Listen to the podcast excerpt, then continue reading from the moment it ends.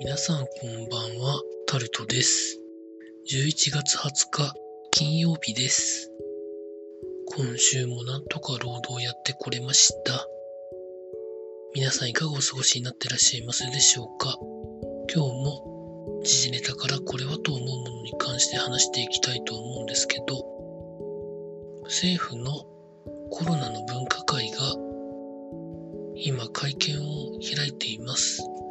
録音を撮っているのが夜の11時ちょっと前なんですけど GoTo キャンペーンに関して、まあ、地域ごとにいろいろ考えて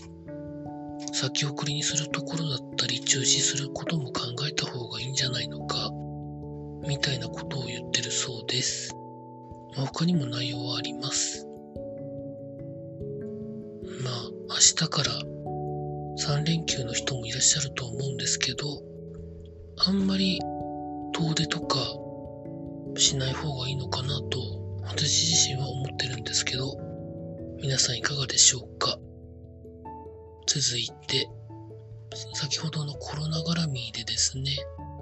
もし何か規制がかかったら、飲食店は今度こそまずいんじゃないのか、みたいな記事が上がっております。確かに何らかの保証があったとしても、足りるほどでは全くないらしいので、耐えられないところが力ついていくみたいなことが記事になってます。まあ、どっちに行ってもなんか、あんまりいいシナリオにはならないような気がするんですけど、どんなもんなんでしょうか。続いて、JTB が年収3割減と650人を希望退職や新規採用を減らすことで減らそうとしているということが記事になってます。まあ、ある意味一番影響を受けてる業界の一つだとは思うんですけど、会社のいわゆる積積んであるお金がどのくらいあるのかはわかりませんけど、それをうまく有効活用して雇用を守るという手もあるとは思うんですけど、新規採用はまあ減らすにしても、そんな風に思うんですけど、どんなもんなんでしょうか。続いて、明日からプロ野球日本シリーズがありますが、